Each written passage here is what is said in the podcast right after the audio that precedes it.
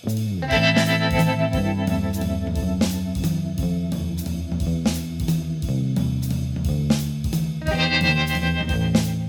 and welcome to the Brutally Honest Books podcast. I'm your host, Sarah Gerond, and I'll be giving you my honest thoughts on the books I read. While the reviews will be short and to the point, they'll include everything you want to know without any spoilers to help you figure out what you should read next. So, with that said, let's jump right in. Hi, everyone. So, as I mentioned at the end of the last episode, today's book review is going to be about a book that covers both the history and impact that Japan has had on the world, both technologically and culturally. I also mentioned that this book is another five star read and one that went down as one of the best books I read in 2021. But just like with negative book reviews, when I tell you to take everything I say with a grain of salt, I'd advise you to do the same with positive reviews. I always say that you might love a book that I hated, but the same goes the other way around. You might hate a book I loved. So I'd urge you to listen to these positive reviews just as carefully and really think about whether or not this would be a good book for you as well. Because a book like this one does cover a very specific topic. As you can guess from the title and from what I've already mentioned, this book discusses how Japan became a cultural superpower. After World War II, in order to get back on their feet economically, Japan began producing things that the rest of the world needed cars, appliances, technology. So while they were creating these types of products out of necessity, it coincided with the dawn of the modern age and ushered in a particular type of inventiveness.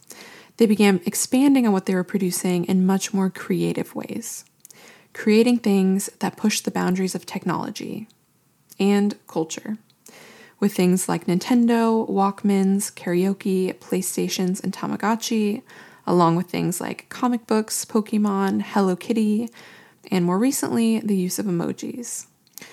But what is so amazing and awe inspiring about these inventions that blended technology and fantasy was that they weren't isolated to just Japan or even just Asia, but they took the world by storm.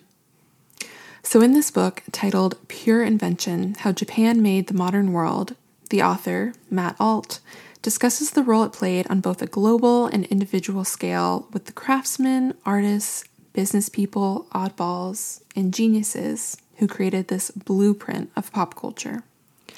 And he fits this all into just 350 pages, which is incredibly impressive. That's a pretty short book, so it's packed with a lot of information. But it still feels very detailed and all encompassing.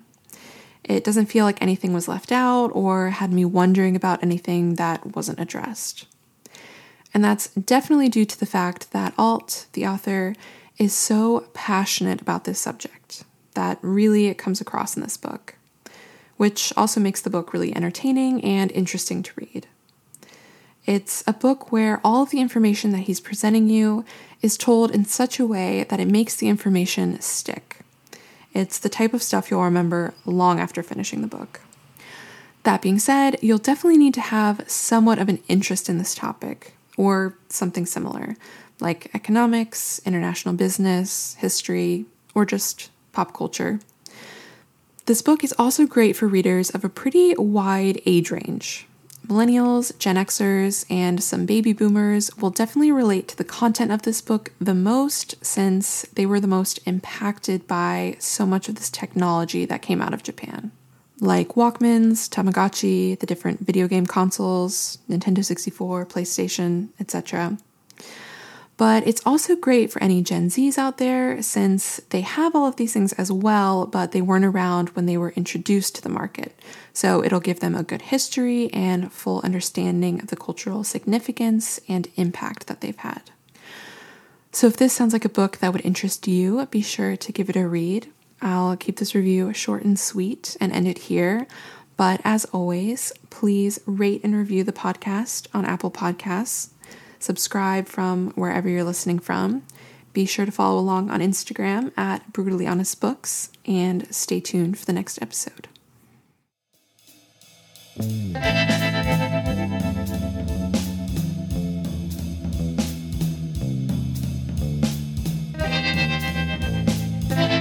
Thank you so much for listening to the Brutally Honest Books podcast. Make sure to subscribe on iTunes, Spotify, or wherever you're listening from. If you like this show, you can rate and review on iTunes, and be sure to follow along on Instagram at Brutally Honest Books.